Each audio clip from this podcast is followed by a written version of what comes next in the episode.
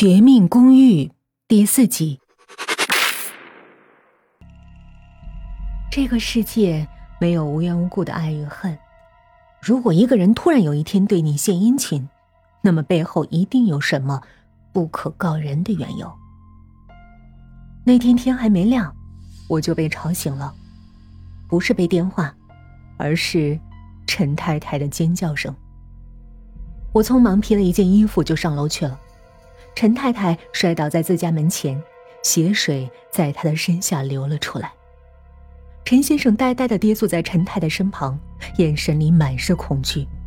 离他们不远的地方有一团脏兮兮的东西，我走近一看，不由得倒吸了一口冷气。那竟然是一颗死狗的头。我仔细辨认了一下，果然是黄姐那只走丢了的京巴。只是京巴的眼睛本来就很大，而这颗狗头的眼睛更是向外突出的厉害，尤其是在爬满蛆虫的情况下，更让人不寒而栗。我急忙拿出手机拨打了幺二零，黄杰也被声音吸引了过来，接着紧紧把狗头抱在怀里，嚎啕大哭，整个场面乱作一团。陈先生和黄姐差点动起手来，幸好我一直拦着。救护车带走了陈太太和陈先生，我扶着黄姐回到她的家中。我决定给黄姐煲一锅汤，给她补一补。保安办公室的冰箱里，还有一只脏兮兮的东西，不是牛羊肉，也不是猪肉，而是一只京巴犬。那天，我偶然见到陈先生抱着宝宝，鬼鬼祟祟的走出公寓。我在后边远远的跟着，在一条偏僻无人的小路上，陈先生拿出准备好的绳子，将宝宝吊在了树上。绳子将宝宝的眼睛都要勒得鼓出来了。陈先生就冷冷的看着他，直到他的挣扎慢了下来，一点一点没了气息。直到宝宝再也不挣扎了，陈先生才将他扔进了附近的垃圾桶。多可惜啊！陈先生走后，我将宝宝带回了公寓，切掉他的头，把躯体放进冰箱。现在，他终于能派上用场了。当我把热气腾腾的肉汤喂给黄姐喝的时候，黄姐的眼睛里流露出了感激的神色。似乎那味道不错。黄姐将肉汤喝得一干二净。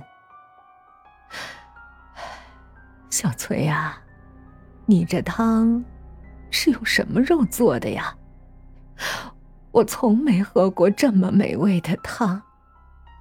黄姐似乎还在回味那汤的味道。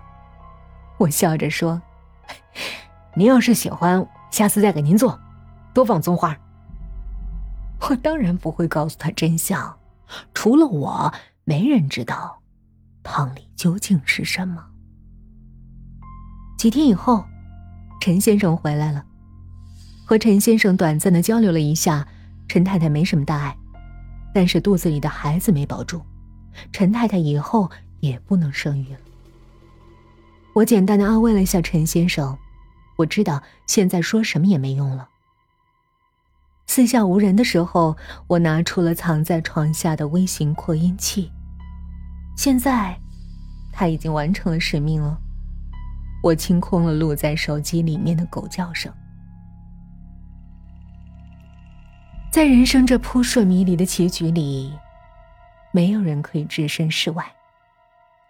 第一个提出离开的是王老板，我能理解，他不会和情人在一间杀过他老婆的房间里幽会的。第二个提出来的是黄姐，她说现在每天晚上都能听到宝宝的叫声。这个说法让我觉得比较恐怖，因为手机里的录音已经被我删了，公寓里不会再出现诡异的狗叫声。如果真的有狗叫声的话，那也只会出现在他的肚子里。接着是陈先生和陈太太，听说他们最近在闹离婚。人呢，就是这么自私动物，随他们去吧。小吴提出离开，我很意外，他说他要去自首，他怕自己再去伤害别人。到现在，该是游戏收尾的时候了。还记得我前面提过的那本介绍催眠的书吧？那就是我为了控制小吴而准备的。还有一个秘密，每一次我给小吴购买的矿泉水里都被我下了足量的安眠药，再加上我对他的暗示，他就能任我摆布了。我曾经和他做过一个游戏，在他睡着之后，我随便拿出一个东西，在上面喷上了一点儿香水。这是王老板的情人给我的启示。我对小吴暗示，指定是找到这个带有香水味的东西。当天夜里，我把这个沾满了香水味的东西藏在我房间的床下。结果第二天，这个东西安静的躺在了保安室的办公桌上。我当时惊愕的差点掉了下巴。我很想知道小吴是怎么做到的。可事后的他，又没有任何的记忆。这一次，我趁机把小吴灌醉，对他进行了催眠暗示。我给他闻了闻特意买回来的香水味道，暗示他这栋楼里所有带着这个味道的人，他们的脑袋都是西瓜，要砍烂他们。我利用职务之便，私下里配了公寓所有住户的钥匙。现在，这些备用钥匙都安静的躺在。小吴上衣的口袋里，瑶瑶和往常一样，在我办公室写作业。我送给了他一枝花，我忘了是雏菊还是郁金香，总之上面已经被我喷上了昂贵的香水儿，那味道很淡，却很持久。瑶瑶拿着花玩的很开心。王老板回来的时候，我也给了他一支。王老板礼貌的接过，还象征性的闻了闻。黄姐接过花儿的时候，差点哭出来。他说我是个好人，是公寓里唯一真诚待人的人，说的我脸都红了。陈太太接过花儿的时候，暗淡的眼神里，终于流露出了一点色彩。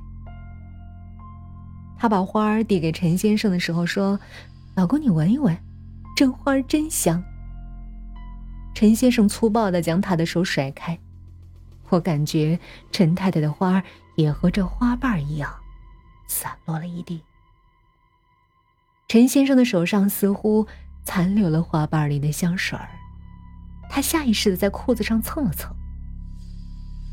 老曹回来的时候，瑶瑶已经将他手里的花折磨得惨不忍睹，我微笑着又给了他一朵。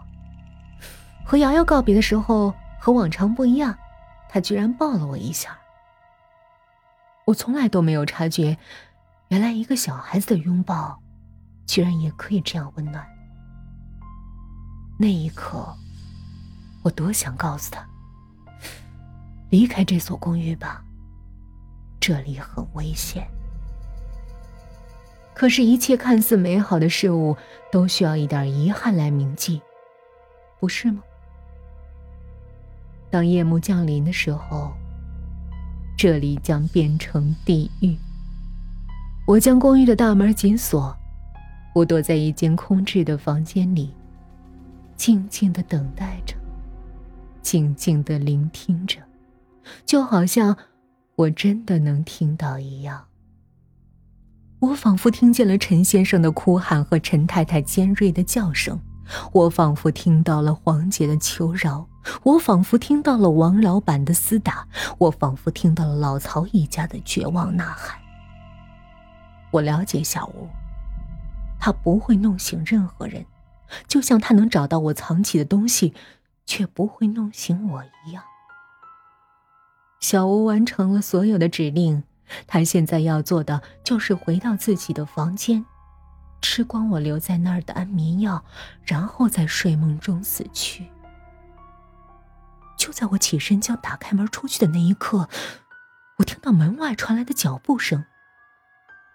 透过门上的猫眼儿，我看到小吴就站在门外，他满身是血，双眼紧闭，嘴角却微微上扬。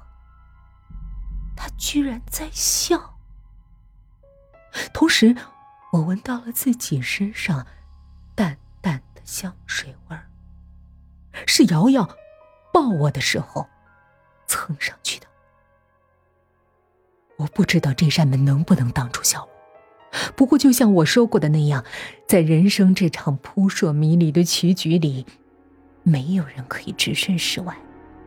现在连我也成了这棋局里的一颗棋子。按照我原来的计划，我会成为这场惨案里唯一的幸存者，然后第二天和媒体、警方见面时诉说一段惊心动魄的经历。到时我将成为社会名人。如果我能活着离开，也许我会在你家的小区里找到一份保安的工作。到那时，我能请你玩一个游戏。